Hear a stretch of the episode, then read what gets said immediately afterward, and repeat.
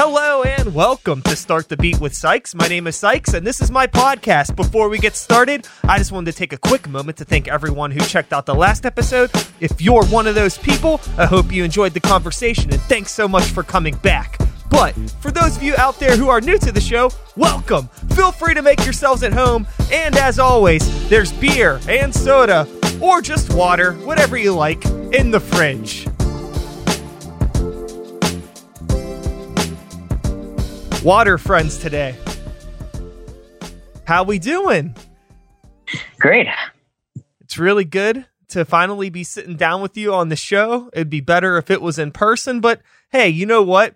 In a weird way, with your persona and how most people know you from being on the internet, this almost feels like the perfect way to be talking to you, to be completely honest. And for anyone that doesn't know who I'm talking to today, I'm talking to the one and only Weird Paul. Make some noise for the internet.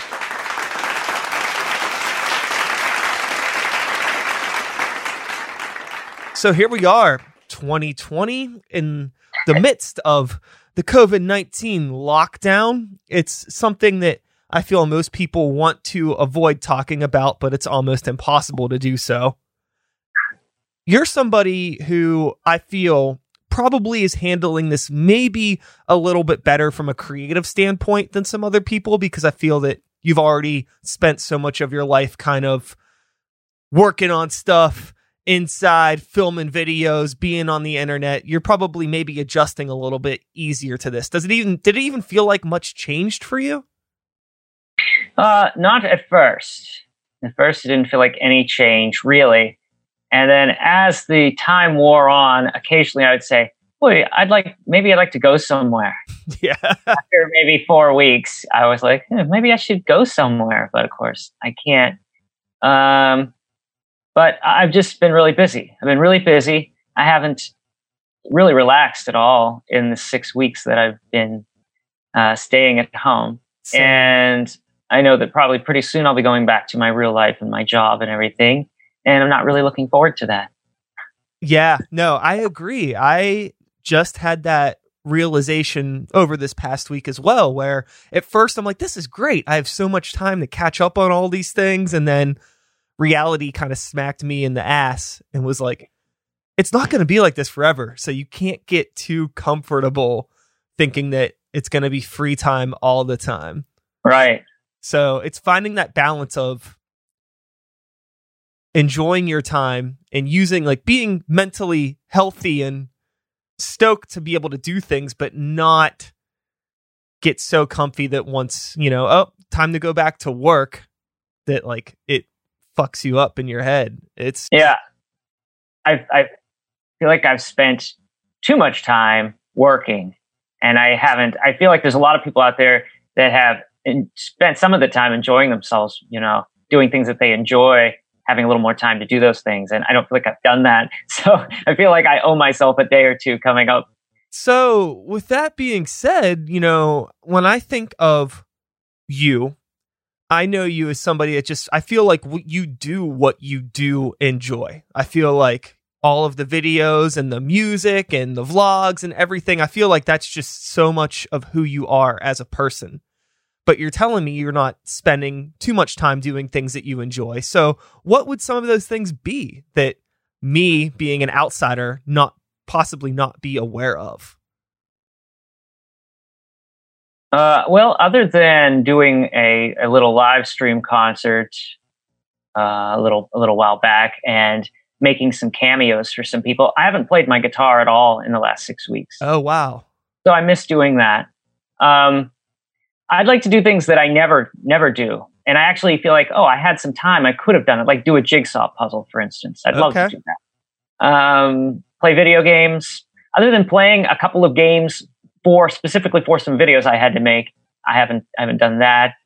Um, and just very specific social media things that I want to do. Like I have a Letterboxd account, which is somewhere where you log every movie that you watch. And since I have very detailed records of every movie that I've watched in my life, I've watched over 9,000 movies. I'd like to go and put them all in there by date every year, what movie I've seen. And that's something I was like, oh, over this period of time I'm going to have stuck at home, that's something I'm going to work on. and done. I haven't done, I haven't done any of it. I didn't do any, I didn't log anything. I, I've just been very busy and I haven't done any of that stuff. Those are things that I wanted to do that I haven't done. Well, I'm super curious about, you know, somebody like you, I relate to in the sense of you have all of these things that you enjoy and you're passionate about, and you've found a way to make it, you know, take over so much of your life that all of a sudden your passions become your responsibilities. True. And balancing that. And I'm curious yeah. about what it's like for you over the years. How have you been able to find that balance to like still be passionate about things that have just become these responsibilities, whether it's like a, a social responsibility to like, you know, your Instagram followers, or if it's a monetary responsibility or anything else? Like, how have yeah. you found that balance? Well, of course, the monetary responsibility is always the top responsibility yeah. in my life uh-huh. because I've struggled for most of my life. And uh, trying to make sure I have enough to pay the bills by the end of the month has, has been a, a real challenge. Um, so that always takes precedence, certainly. If there's some kind of opportunity to make a few dollars, I'll always put that before everything else because it's absolutely necessary. It's just part of getting getting through life. Mm-hmm. Um, the good news for me is that there's always been so many new avenues for reaching people and trying new things, and it just keeps evolving. And that's what keeps it fresh for me and keeps it interesting for me. So, you know, I got on YouTube for a while and I did that. And then Vine came along a couple years later and I had a, a great time doing that for a couple years. It's gone now. But that set me up doing Vine, set me up for things now like TikTok and Instagram. You know, it was able to give me content for those places now that I have a pretty decent following on, on those apps. So I have a lot to, to pull from. And there's all this new stuff coming along. And now I'm going to start streaming on Twitch because live performing is something I've always enjoyed. And it, it's something I actually need to function. I need to get out in front of people and yeah. perform. And that's not something that is possible right now. And it probably won't be for a while. Mm-hmm. So now I've gotten on Twitch and I haven't done any live streaming on Twitch yet, but I'm about to start. I figured out a couple days ago how to get my analog camera from the 90s to function as a webcam so that I can live stream with an analog camera. And I plugged all my backing tracks into a little interface mixer. This is stuff that I had no idea how to do. I've never done any of this before. I had to figure it all out this week.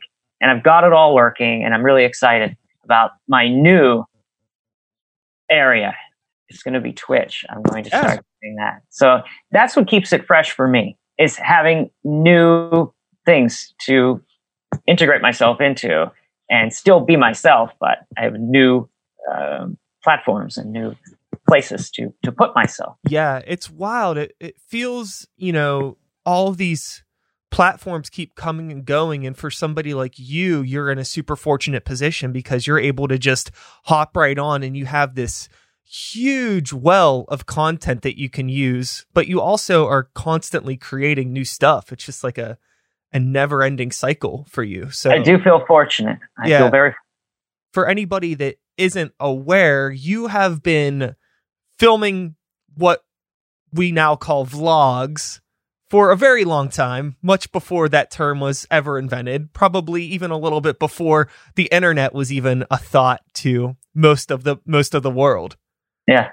And I'm curious about like, you know, what that what that part of your life was like, like pre-social media and sharing your work with the world. What was how were you distributing your stuff back then or were you really not was it more of like a just kind of focused on local friends sort of thing and just playing shows you know, i started in high school doing all this stuff recording writing songs performing making videos. And at first it was just something that i showed to people in school. I had a couple teachers who were really progressive let me bring my my videos in and show them or, or let me play a little of one of my songs in class or whatever. And I didn't really have a lot of friends growing up, especially uh, when I got to high school.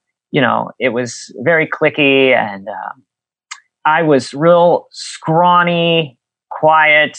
Uh, I would try to just blend in as best I could you know, not be noticeable because as soon as I was noticeable, that's when I started getting picked on.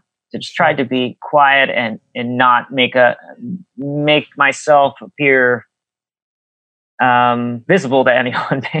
so once I started putting out my music on tapes, which I was selling in, in high school. That's when I people started to take notice. I said, "Wow, what's going on here? What's what's this kid doing?"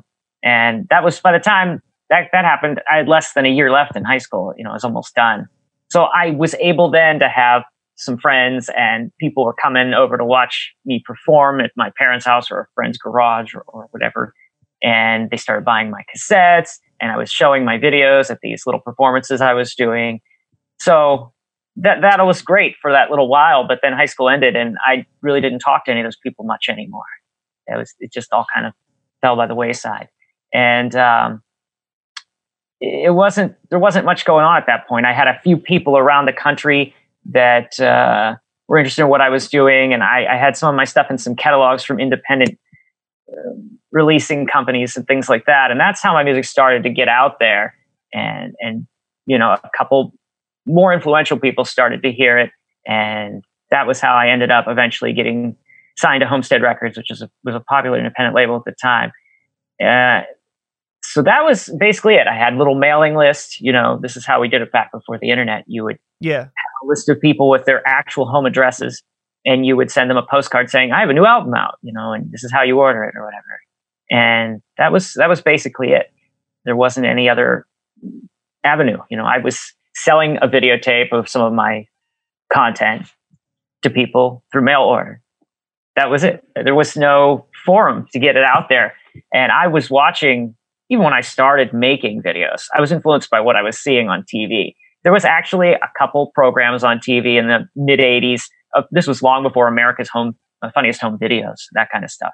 There was a couple programs of people's videos that they had sent in and they showed them on television. And I said, oh, I could do that. I can make videos like that. That was what I was uh, imitating yeah. when I started. And I just put my own little spin on it, which was I started talking into a tape recorder at a very young age. I think I was eight or nine. And I would just, I have all the tapes still. It's just me talking about my day to day life and everything into this tape recorder. So I just sort of transplanted that to video. It just gave me that added dimension of, of sight as well as sound. And that was what people do now on YouTube. They sit in front of the camera, talk about their life. It just seemed kind of natural to me. It was just like a little video diary, you know? So I'm super curious about whenever things started really popping off with YouTube and yeah. you know you as an outsider just seeing this happening for the first time what was your thought were you like holy shit i have all of this stuff and finally I have a place to put it? Or were you kind of like, did it take a while for you to realize that you could take advantage of this? I realized it quite early on, but my issue was I had no idea how to make content that was filmed on analog tape in 1984. How do you get that on YouTube? yeah. How's that done? I had no idea. And I've never been good with technology uh, I'm very lucky when I figure something out. Like I spent months trying to figure out how to get my analog camera to work on Twitch. so I finally figured that out. So I, it took me, I'll say it took me a couple years before I found the, what I needed to be able to do that, to transfer my videos into a movie file that the internet could understand that I could upload to YouTube. So you know, once I got it, that figured out, then I started moving fast. You know, I put up a video, 365 videos in 2012, one every single day wow. of my, mostly of my old movies from the 80s. And uh, after that, I said, oh, this is, people are actually still interested in what they, I can make a video now of me talking now. And they, they've even watched that. And that's when I, when I started doing that, you know, I, I realized that's, that's, um, that's what, what people are doing. That's what people want to see. They don't want to just see what, what I did 30, 30 years ago. They want to see what I'm doing now. Yeah, I think that that's the the super fun thing about like seeing the early videos that you did and then seeing videos now. It's just like, you know, Weird Paul has been Weird Paul for such a long time. Like it's just it's just you. And it's I so, hear that a lot. Yeah. It, it's so it's that's what makes it like complete. You know, I feel like there are some people where it's like you may see, you know, somebody you know, such as yourself, singing a song about Hello Kitty online and be like, what is this? But then you go back and it's like, holy smokes, this guy has been doing this sort of stuff pretty much his entire life. Yeah. And I think that it's fascinating. I'm super, super, I like, I find like when I was growing up, there's a lot of similarities uh, between the two of us, not necessarily in the work that we created, but just that, uh, you know, being, I was an only child, didn't have a ton of friends growing up. I used to like, my grandma had a tape recorder and I learned at a young age how to like dub tape to tape. Like I could like play a keyboard thing and then Uh-huh. play it back and then sing on top of it. And I would have a copy Sure. of the tape. And like I still have some of that stuff as well from when I was a kid. And then like when I was in high school, I like begged my mom to get me a camcorder. Uh it was probably in, like eighth grade, eighth, ninth grade. So then like I had a camcorder through high school and me and my friends filmed like you know, that I didn't know how to record music, so I had like a little thing that I could make beats on, and we would just like play it and sit in front of it and rap That's awesome. and then like you know then like uh run the aux out from the camcorder into our stereo and then dub it to tape.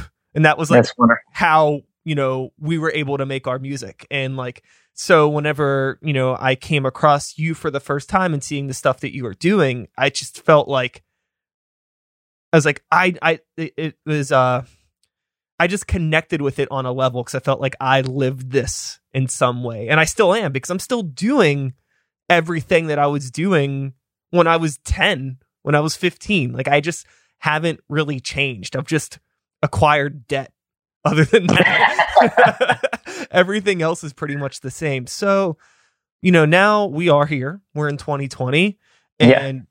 the digital revolution is smacking us in the face. We're literally talking to each other face to face in real time on the internet. Amazing. it's crazy. But you still insist on using analog equipment to stream on twitch and Right. I, I I am not here to attack that concept. I think it's great that you're doing that, but I'm curious about how you feel about like you know like oh every cell phone in the world you could shoot a movie on these days when you know we grew up at a time where like you know we're trying to figure out like what tapes we don't care about that much that we can overdub and things like that. Sure. Oh, all the time. Yeah. Yeah, it was that was the, the thing was that um, equipment and tapes were very expensive Yes. time. When I bought my first videotape to tape stuff off a TV, it was in 1982. It was thirteen dollars for one videotape. Wow. Yeah, and that's 1982 money. Yeah. that's ridiculous. And so we had to do that. We had to say, I taped over, I made, a, there's a lot of music videos that I made my own videos. I taped over them because I just didn't have room. You know, this was when I was a kid, I did this. So I still regret that, but that's what we had to do. If you wanted to do, make more, you, you didn't have the, the Mhm. option. Yeah. Um, I, that's, that's part of what makes it special to me is the fact that if you go back, if the further back in time you go, the less movies you're going to have of people doing it themselves, making their own little movie. Right now, everybody does it. Everybody has their own YouTube channel, is filming stuff with their phone. The further you go back, you go back to a point where, okay, nobody could film with their phone because phones didn't film anything, you know? Yeah. Then you have, okay, some people had HD cameras, but you keep going back further and further. You go back to 1984 when I started filming myself.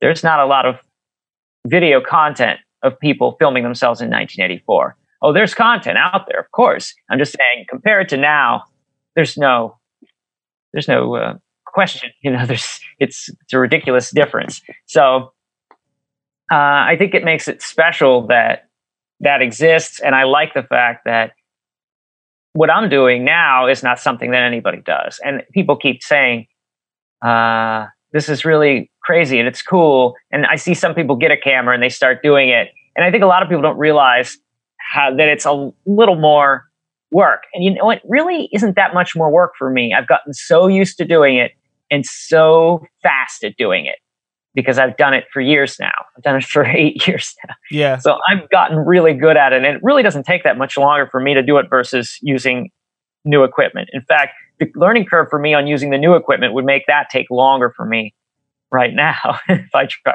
new stuff. But I don't think other people realize that. And I'll see other people say, I just got a camera and I'm going to do this like you did.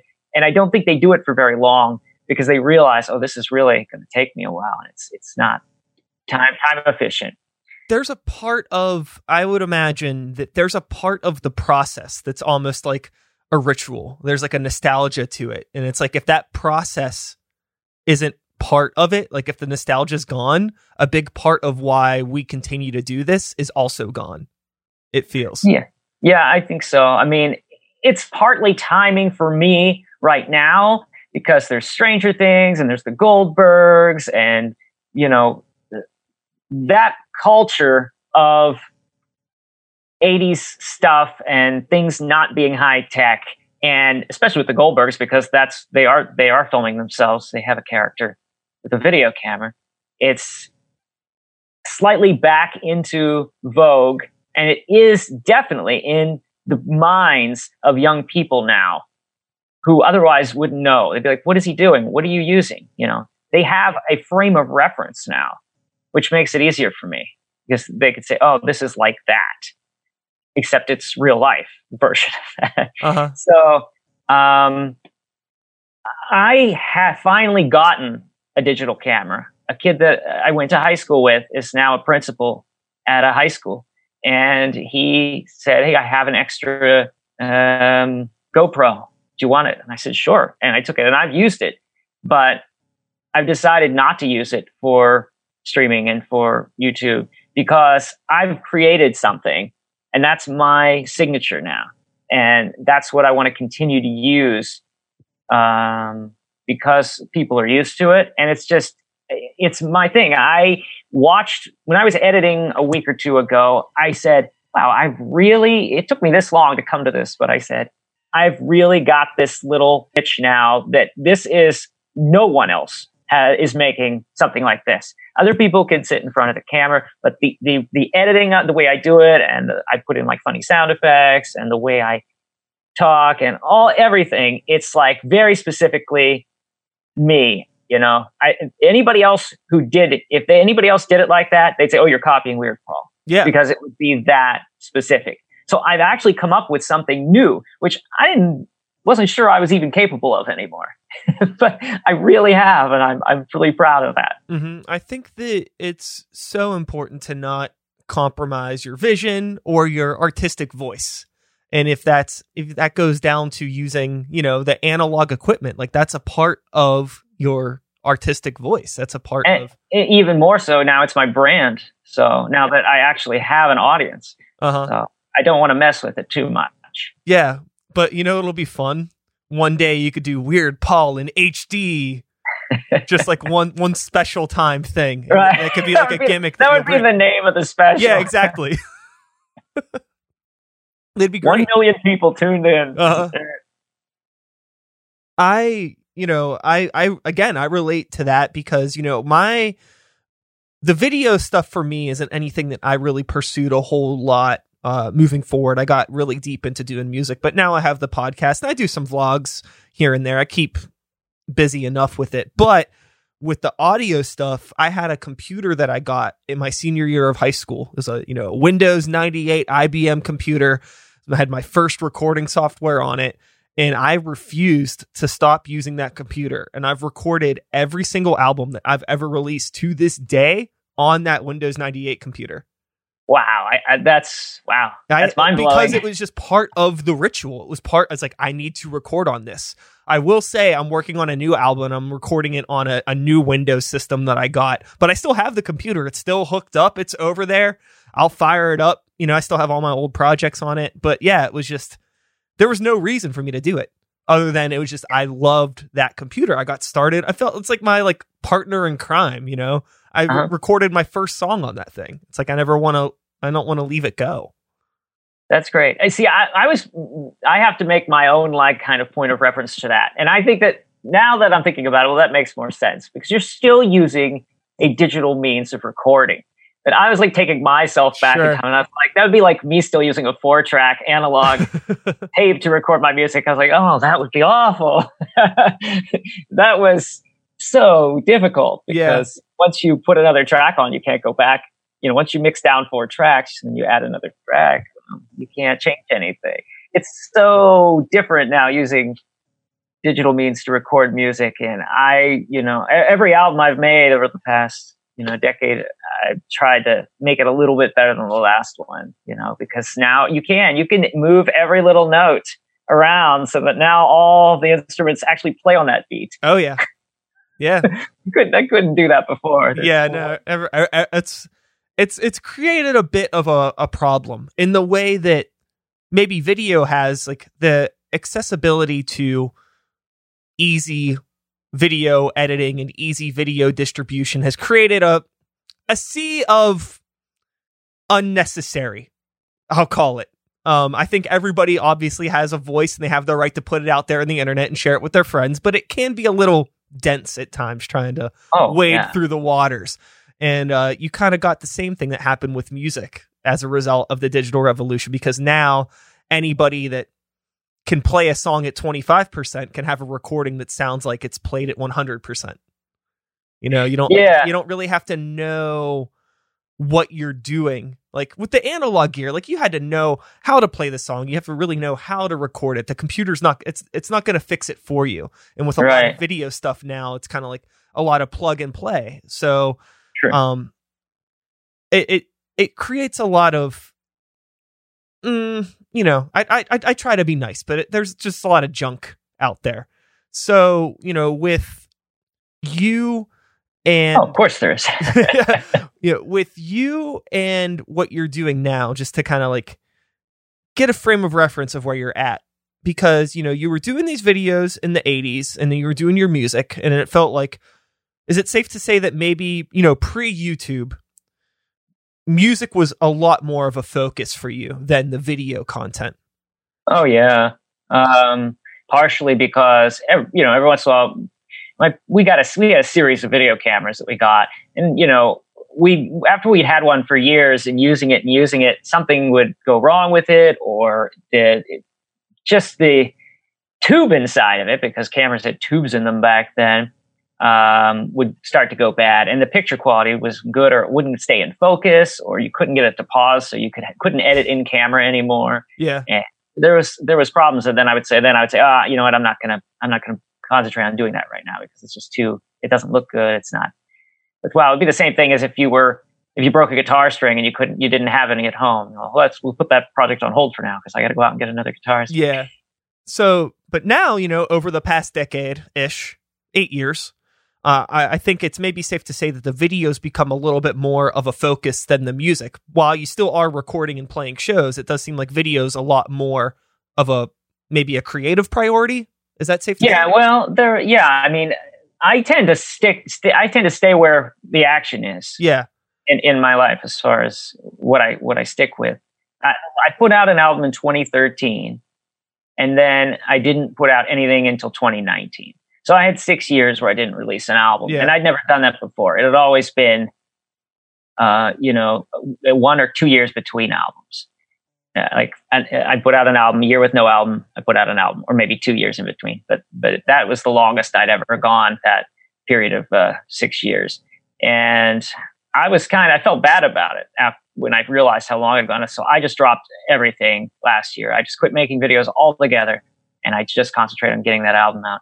And I'm glad I did. And it, now I really want to make sure that I, I start putting an album out every other year. So this year is my year to not do that and to concentrate on other things, and then I'll work on an album next year. But it was because YouTube was taking off for me, and I was starting to finally get somewhere.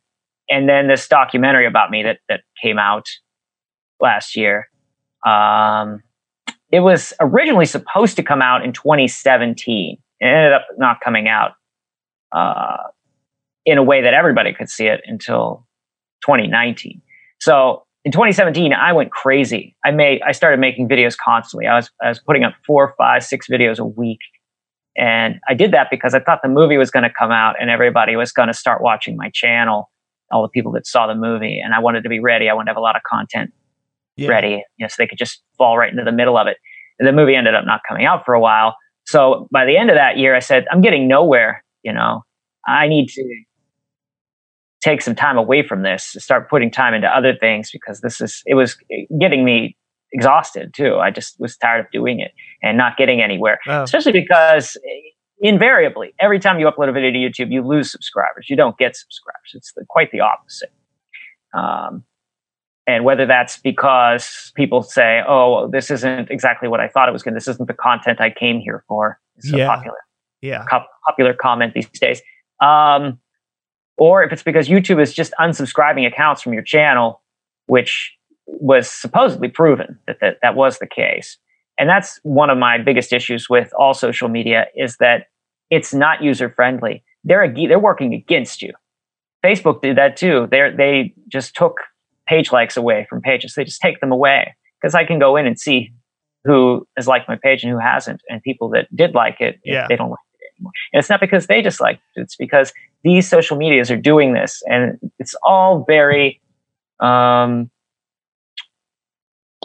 much. Uh, it's for these companies to make money. They're they're trying to make money, and Yeah. it's not to help anybody out. I And so I hate social media in general, but it's it's the best tool that we have that we didn't have when I was young. I'll tell you this. I I love the social part of social media. I don't like Yes. the media part of social media. Right. And it's I find it incredibly frustrating that somebody like me or you has to play ball Yes. in the same field as like Coca-Cola or Nike. right. Ridiculous. It makes no sense. And the thing that is really aggravating to me is like, okay, I get it. You are a business. You're providing me a air quote free service. I have my account. I mean, and I post things and I, I'm trying to make a little bit of money. So you want to make a little bit of money from me. But I feel like if you have an account, this has always been my thought. If you have a a, a business page on Facebook, for example, and if it has like under 100,000 likes, you should not be subjected to the same rules as a huge company. I feel like those social media companies, as much as they have the ability to tear your page down and make it complicated for you, they have the same ability to help lift you up. And you could Sure. actually, they could lift up these independent businesses Absolutely. or artists to get them to a point that where we can comfortably give them $500 a week to pay for the advertising if you get us past the threshold of having you know 100,000 200,000 maybe even more like genuine Facebook users All if you help build us up we could help actually give you money instead of choke holding $5 a week out of people that are trying to promote to their 300 fans it's so silly Yeah. It's it's ridiculous. And I've never been good at playing by the rules when the rules are not just not right.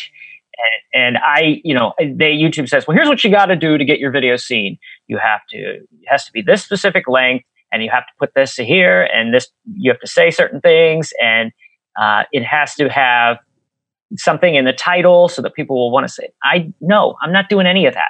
I don't care if nobody ends up seeing it. I'm going to do it my way because at least I was true to my art and, and I created what I wanted to create. it's like I understand that like again, I think that going back to me talking about how there's just too much content that exists, I feel like the algorithms and the way that everything's getting automated now is a result of everybody just post there's just too much stuff. And There there's really no way for them to filter through it. So in a way, you know, I'll sit here and I'll say like, "Oh, I don't want to be mean to people that are posting garbage content because who am I to say what is garbage or what is worthwhile?" But right. the result, a side effect of all of this content is us having to deal with this because, you know, on their end, they have to deal with storing and distributing, you know, all these like however many hundreds of thousands of hours get uploaded to YouTube every hour. Right. And I'm not, I, I don't, I wouldn't say, oh, this is garbage or that's garbage. But there's a difference between content that is made uh, with some kind of forethought. Intent, yeah. I sit there and I, and I edit it, you know, and I make, and I make sure everything's clear and the camera is level and steady. Then you watch somebody where they're holding it and it's going, the picture's just jumping like this the entire time. And they're saying, um, and like every other word. And they don't really know what they're there to talk about. And that I'm, I'm, I, that's my competition here because, you know, that's just, I mean, yeah, well, that, that kind of is garbage because you didn't, you're not doing anything and you're not taking any kind of responsibility about the content. You got to at least make it watchable. You know what I mean? Yeah, I, I agree. And I just realized this. So I'm talking about how it's not, you know, fair for us to have to play ball in the same field as all of these big companies, but at the same time, we're like stuck in the middle because there's a lot of people that are, you know, creatively, I don't want to say they're beneath us, but they're just kind of on another level where they're they're uh the content that they create doesn't have as much intent or as much purpose, but it's there and it exists. And as a result of it just right. being digital information in the internet, it's still something that we need to wade through. Right. And it's like somebody telling me, commenting on my video, and this has happened, and they say, Oh, what kind of camera you're using? The looks picture looks terrible, the sound is bad. And then I look at their video, which is shot in HD, but the camera is all over the place. I mean, you're telling me that mine looks worse than yours? so, you know. Perhaps they have a, uh, you know, like a Michael Bay inspired Transformers sort of thing. Right. They don't. They they just their their editing software didn't have like that earthquake effect, so they had to do it manually. Uh huh. That that that's what they're going for. So what I'm curious about now, you know, because since video has become so much of a focus for you, but you are, I think, by default, a musician at your core. That's that's the thing. That is Weird Paul. True. I'm curious about now with you making music, if the videos, if creating videos has had any effect on like how you create music in terms of like the type of songs that you're making or the content that you're making. Like, are you, because I know you make songs for some of your videos, and I'm curious if your videos inspire music and you feel like your music has changed a bit as a result of the video creation or if it feels the same. Oh, well, yeah, it has changed, certainly. I mean, I'm inspired by anything. Anything can inspire me to, to write a song. So just writing the script for my next video, I might make a joke in it that that might be an inspiration for my next song. So a lot of times now when I write the songs, I'm thinking visually, what's going to happen in the video during this part if I were to make a video, or also what am I going to do on stage during yeah. this part? Because I tend to do a lot of more solo shows than I used to, especially as I started touring a little more around the country. And it's hard to take a band on the road these days. Uh, financially, it's nearly impossible. So I tend to do a lot of solo shows. And so I have to think of things to keep the audience. Uh, what do you call it? I have to keep them engaged engaged thank you mm-hmm. i have to keep them engaged with me because it's easy to lose an audience and then once you've lost them you're you're, you're through oh, yeah. on, on, on your show so i have to try to as far as when there's a band on stage there's a few people to look at at least and so you don't have to take the entire focus of the show on your shoulders but it, even if you're a front person but when you're the only person on stage you do have to take the entire focus on your shoulders and so I have to think of things to do because I always say, you get one song where you can just stand there and sing. The rest of the songs, you better be doing something else. sure. Especially, you know, nowadays, like with social media, if you are, if you have a presence on stage and you can really captivate the crowd, people are going to want to watch you and film it to show people that they're there because it's good social credit for them because people will, you know, look at their friend's Instagram page and be like, who's this guy on stage throwing beach balls around?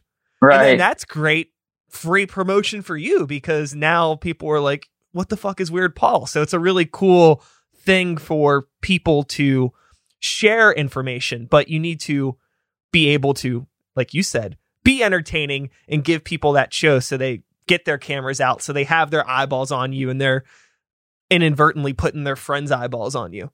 Exactly. And for me, recently, that was the thing, but that was the fart loose thing. I'd done this little, it was originally a Vine video of me just doing this little footloose parody called Fart Loose. It was only six seconds long.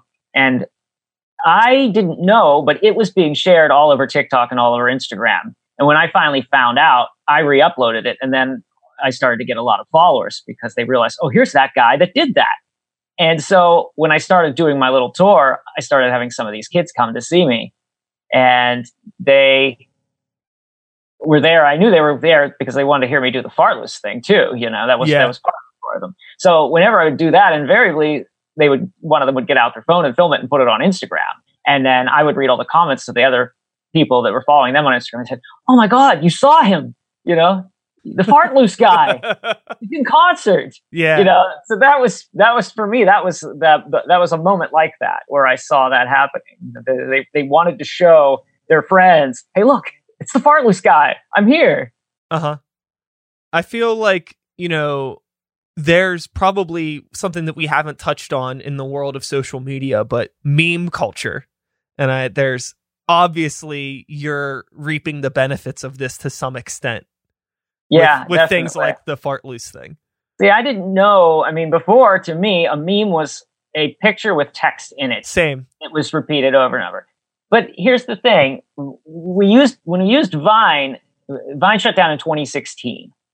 So I was on there for a couple years out of whatever length of time that it existed. And then that was just all gone. So now you're looking at three and a half years, let's say, since Vine existed. So you've got kids who are 15 now that were 12 or maybe even 11 when Vine existed. They weren't on Vine. They don't even know what Vine was because they, they hadn't heard of it back then. Now they're at an age where they can appreciate that stuff, but they can't call it a Vine because they never knew what that was anyway. So I, that's how, that's my perception of how that, that kind of short videos got called memes because a Vine was the only thing they were before. That was what they were created for. So they had to give them another name. Yeah. So that, that, that's all I can come up with. I watched something about the history of memes and Uh-huh. the the meme that we are aware of. There's a Yeah. name for that style of meme. I don't remember. I mean, it was a video about memes, so I didn't retain the information in like any important data banks. I was just kind of Uh-huh. watching it. But there was this part of internet subculture that had been going on for a while, a little bit before that style really took off. And they were called memes. That's how people referred to them. And that had a certain that had a particular name, that style that really blew up and kind of exposed memes to the world. So that's why everybody considered that the meme, but it was only like one thing. Huh, interesting. Yeah, I think a lot of the memes were maybe born off of uh that "You're the Man Now" dog. Are you familiar with that? The YTM YTMND. It was like an Yeah, old I've heard of it. website. Yeah, that was it was like you know early two thousands, late nineties maybe. I think that was where a lot of meme culture was spawned on there, Mhm. which was basically a website where you could go on and just create these pages that were just like weird gifs with like you know some video and like an image and it was like quick little loops. I think maybe like the Rickroll thing got started. I remember seeing that stuff. Yeah. Yeah, yeah. So I think that that's maybe where some of the meme thing came from. I'll need to look at now. I'm like now that I'm thinking about it, I'm curious about it again. I want to dig back into that because that's an important thing to know. That'll be Yeah. that'll be in the textbooks one day. Oh yeah. Kids will know. They need to know.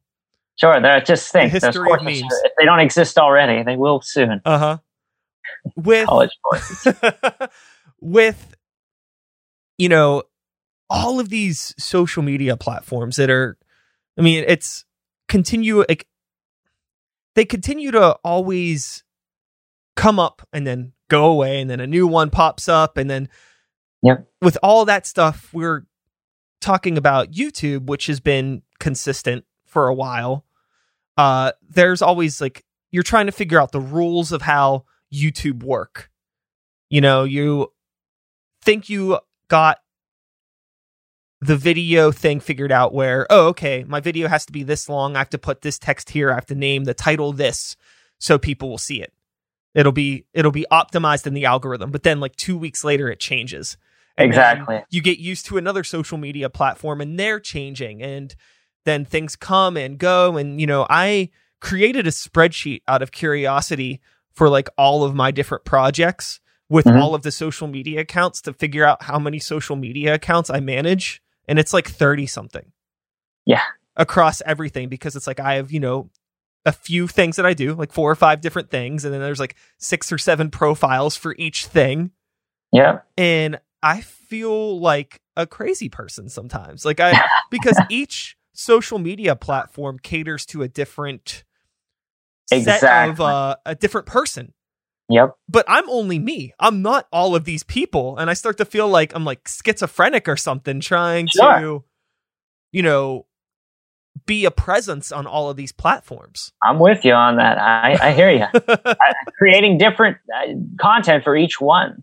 And after a while, I just have to take a break. It's just it's it's so draining. And I've had days where I'm like, okay, so I have different posts for I'm putting a different post on this Facebook page, this Facebook page, and then I have that Instagram post that's not, not either of those, and a TikTok that's not either of those, and then I have to put something different on Twitter, and then I have this other YouTube video going up tonight.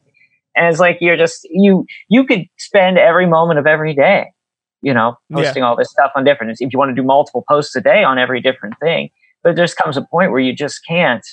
You know, you there's more to life than than that constant constant barrage of, of work of on social media. That's the thing. It is so much work. Again, uh, you know, I'm behind the curtain. I, you know, I from an outside perspective, I know how much time you put into this. And I've never been on set of you filming anything, but I know just because I I've lived it. I know how much goes into this. And sure. I think that you know, it says a lot about just like how much of a shit you give about what you do just because of how long you've been doing it, how consistent you've been doing it. And it's something that I wish more people would see when it comes to either your work or just anybody's work, anybody that's on this independent hustle. You know, it seems so it looks so effortless, I think, to a lot of people. And that's the point, oh, right? Oh yeah. Like you want it to look like, oh, I just picked up my phone and sang a song and then I put it out there and you know, yeah. and now I have you know however many followers on TikTok. But it's like no, these things just don't happen. It's like I'm constantly doing this.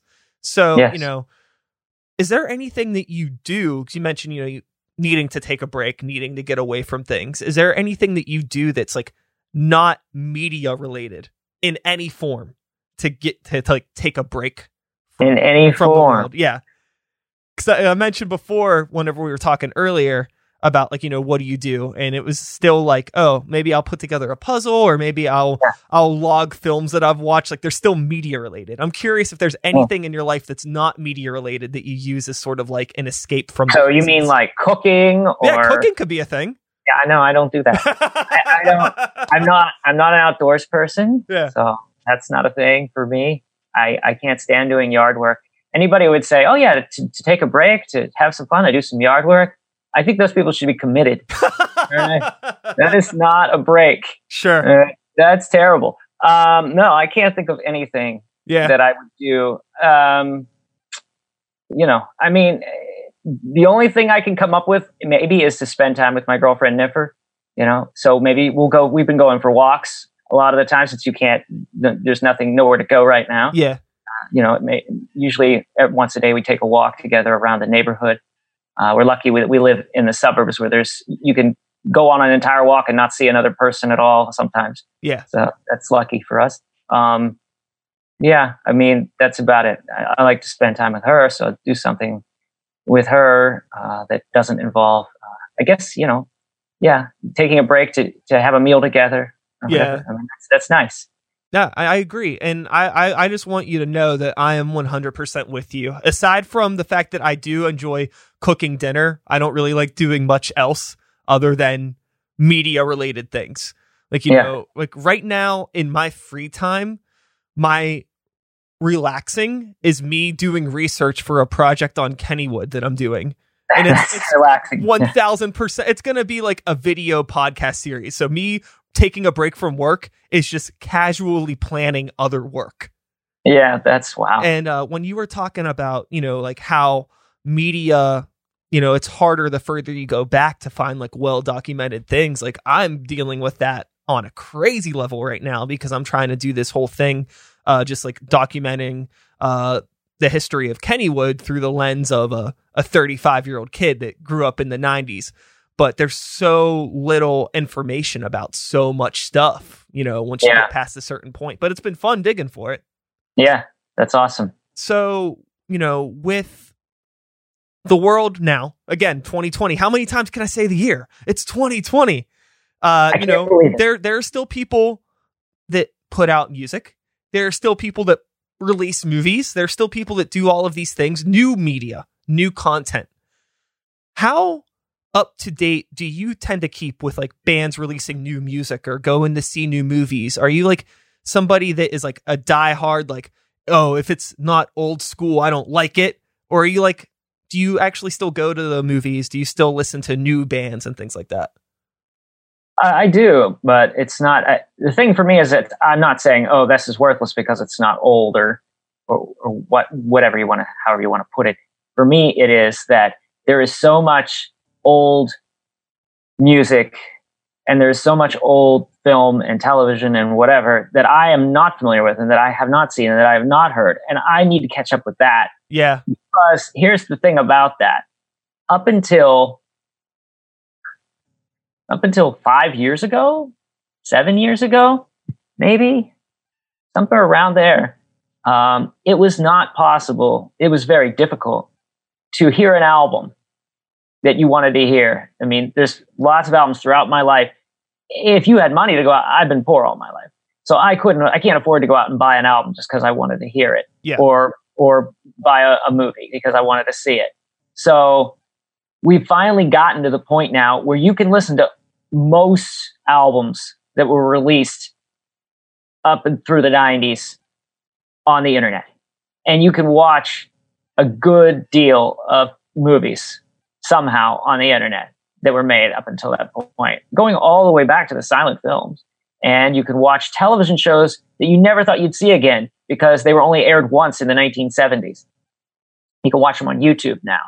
So now I have the opportunity of almost my entire life, and I'm going to be 50 this year, all this stuff that I'd only heard about or music that I'd heard, I'd seen a picture of the album cover in a catalog once, like some late 70s Black Sabbath album, the Yeah. last album Ozzy Osbourne sang on or something like that. And I'm like, boy, I wish I could hear that. Well, now I was able to hear it because thanks to the internet.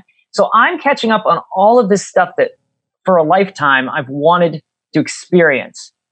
And so that's what keeps me from going out and seeing a lot of new movies. And I occasionally, I mean, I, I see the new Star Wars movies. You know, I, I do go out and see a movie occasionally, and I'll I'll get a movie out of a library that came out recently to watch. I, I the last one I saw was Jay and Silent Bob reboot. So I still do Yeah. watch new stuff, and I still hear a lot of new music. For one thing, they play new music where I work, so I hear it all the time, whether I want to or not there. So I'm I'm definitely exposed to what's happening. And the best thing is because I have a young audience on Instagram and TikTok and and for a while Vine and and now it's starting to creep into my other social media too. I see what kids are talking about and then I check out what they if I hear something enough times they say, "Oh, you sound like such and such a thing." Then I go check it out. And that helps me not only to know what's going on, but it also helps me to stay fresh because then I know what younger people are interested in and, and what they're listening to and what they're watching. Market research. It's great. It's great having that Yeah. in my life. Yeah. So that's the answer to that. And I still have, there's so much stuff that I just want to know. And I don't, I'm not saying that I'm really old or that I'm going to die, but who, you never know what, what your, when your day is going to come. I'm almost 50. Not a lot of people even live to be 50 100 years ago. yeah. No, So that's crazy. And I want to experience a lot of things before, uh, as far as media is concerned. Yeah. I'm not. I'm not like a world traveler. Or yeah, no, like- I absolutely, and I again, it's another thing that you know we relate on because I am really, really bad at keeping up with new film. I will see stuff again, like I'll see you know the Star Wars when it comes out, regardless of how much I care or don't care anymore. I'll Right. still go watch it because it's Star Wars. I don't. I never really held a. uh too much emotional baggage on the Star Wars franchise. I was just kind of happy that it existed. You know, it's like it, I'm not the a movie's never going to ruin my life. Unlike you know, some people like to really get loud and complain about Oh, that yeah. stuff. It's it's not for me. Uh, the same same with the Ninja Turtles. I'm a big Ninja Turtles guy. Uh, and you know, everybody was like, the new movies are trash. I'm like, you know, you're you're you're 34. They're not for you. They're for 10 year olds. It's okay. That's what down. it is. Yeah. You know, it's, it's a new. It's a new film for a new Yeah, generation. thing. It's like what I- I always say. I always say, like, you know, whenever the new Ninja Turtles movie came out, before I even got in the theater, before I even saw a second of the film, I loved the movie because there was a little six year old kid in front of me that had his Donatello book bag on that was super stoked, ready to go in the theater. And I was like, hell yes. And I'm so glad that I saw that kid because it got me in the right mindset to watch the movie. It like made me That's check great. myself just so I knew what this was and who this was for. I was like, That's hell great. yeah, that kid's probably having a good time. But what I was gonna say, you know, I have a hard time keeping up with stuff because, uh, you know, my, you know, I worked at Blockbuster Video all throughout high school, and I like, as you know, we were. I was the type of person that I grew up with collectors. My my dad collected tapes. I had an uncle that collected movies and records and things like that. So anytime I could get physical media for cheap, I would buy it. You know, I go Yeah. to thrift stores, I would just get stuff I never heard of, movies I never heard of. Sure. And I still have piles of things that I haven't I'm still like listening through and watching. And that's like why haven't I go like why haven't I seen this movie or that movie? It's like because I have a shit ton of stuff in my fucking living room that I'm trying to catch up with still. Yeah, I hear you. I have like thousands of, of movies. yeah, it's like And, and the thing is, I'll buy things. I show them in, on YouTube what I bought, and and sometimes people say, "Oh, why'd you buy that game? That's that's one of the worst games ever." No, you don't understand. I paid a dime for it at the thrift store. You're never going to see that again for a dime. Why wouldn't I buy it? I, I have it now. Yeah, know? it's like sometimes I feel like it's not everybody understands the concept of like the the experience of experience something most of the time is far more valuable than the actual worth of the product itself. Yeah, absolutely. You know, like I can watch like I just watched uh have you ever seen that movie from 93 Freaked, the Alex Winters movie? of course, Yeah. great movie. Yeah. So I just showed that to my girlfriend for the first time, and it was a fucking blast because That's she was just like, "What the fuck is this?"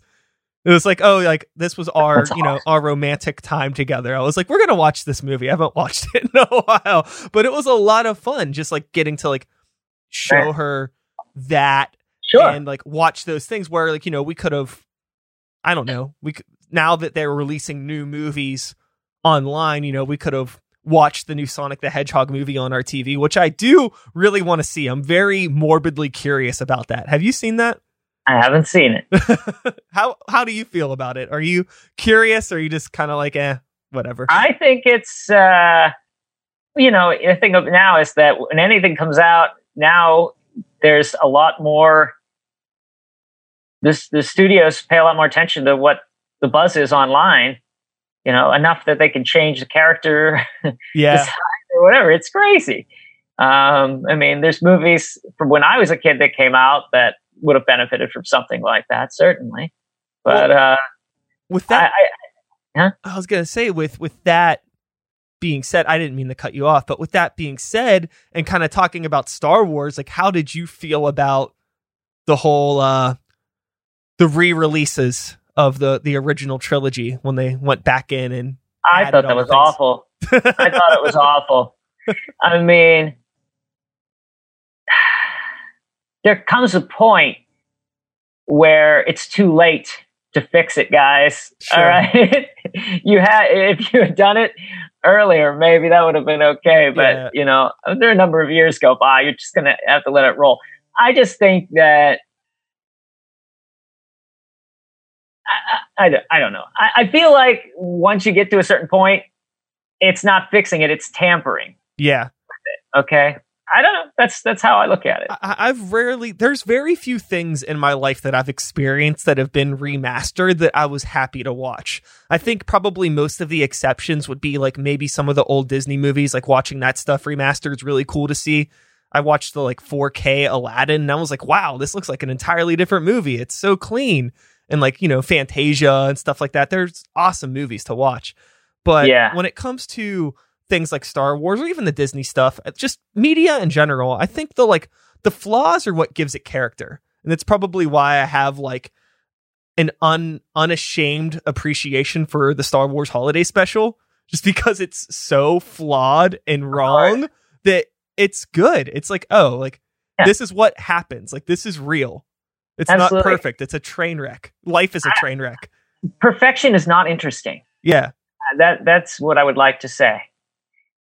I, I mean, I, I, the more perfect a piece of music is to me, the less interesting it is to listen to.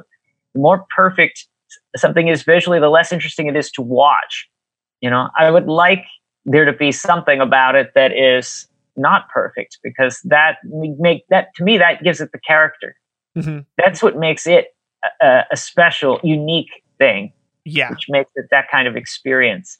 Otherwise, it's just as perfect as anything else. It's just it, it's becomes uninteresting. It's just unindividualistic. hmm So, as we're wrapping up here, because I, I don't want to keep you too much longer, and we've been going for about an hour, I'm curious about, you know, these interests that you have. I think that it would be very safe for me to like throw out some things and assume that you are a fan of these things just based on the content that you create and the things that we've talked about. But I'm curious, and I'm sure the people out there are curious, is there anything that Weird Paul likes, media related, whether it's movies or music, that might surprise people? It might surprise people. Yeah. Okay. Well, um, that's a good question, isn't it? Uh, I, I, I don't know. I, I, I'm not real good at answering off the cuff questions that I Sure. haven't answered before. Uh, I can say that I, I like um, some pop music. A lot of it is just garbage, as far as I'm concerned, because it's not. It, there's nothing interesting about it. It's just a carb cut a cookie cutter version of something else. But um, you know, th- for instance, uh, there's uh, there's a Backstreet Boys song I like, and there's a there's a um, Taylor Swift song I like, and there's a Pink song I like. Those are all things I say, well, Weird Paul, why do you like that kind of stuff? Something interesting though I found out was those songs, those particular songs that I like by those acts, were all produced by the same guy. Huh. That's when I realized, oh, it's the production that I like, maybe not really the songs necessarily. Maybe I wouldn't like them if someone else produced them, but it's that because that guy produced them that way. It's a very real uh, thing. But I, but that doesn't change the fact that I like songs by those those people that a lot of people just disregard and say that's that's crap music. I'm, uh, I, I say, oh, that's my jam. You know, somebody somebody will say, oh, I, you only like the Ramones, right? No, no, I like Pink. no, a, a good song is a good song. Absolutely. And I think like anybody with any base level understanding of music knows that the Ramones were just as pop as anyone else when it at their core. And there's nothing wrong with that. There's only two kinds of music, good and bad, and I only listen to the good.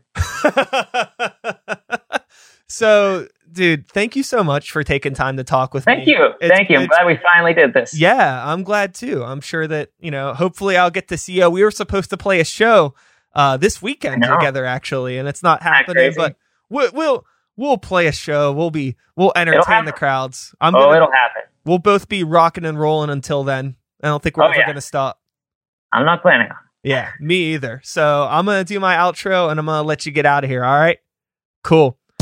And that is all, folks. Thanks so much for listening. One more time, Weird Paul. Thank you for being here. I'll be back again in a couple days with another episode. Same time, same place, same channel. You know the drill. My name is Sykes. Start the beat 2020. Woo woo!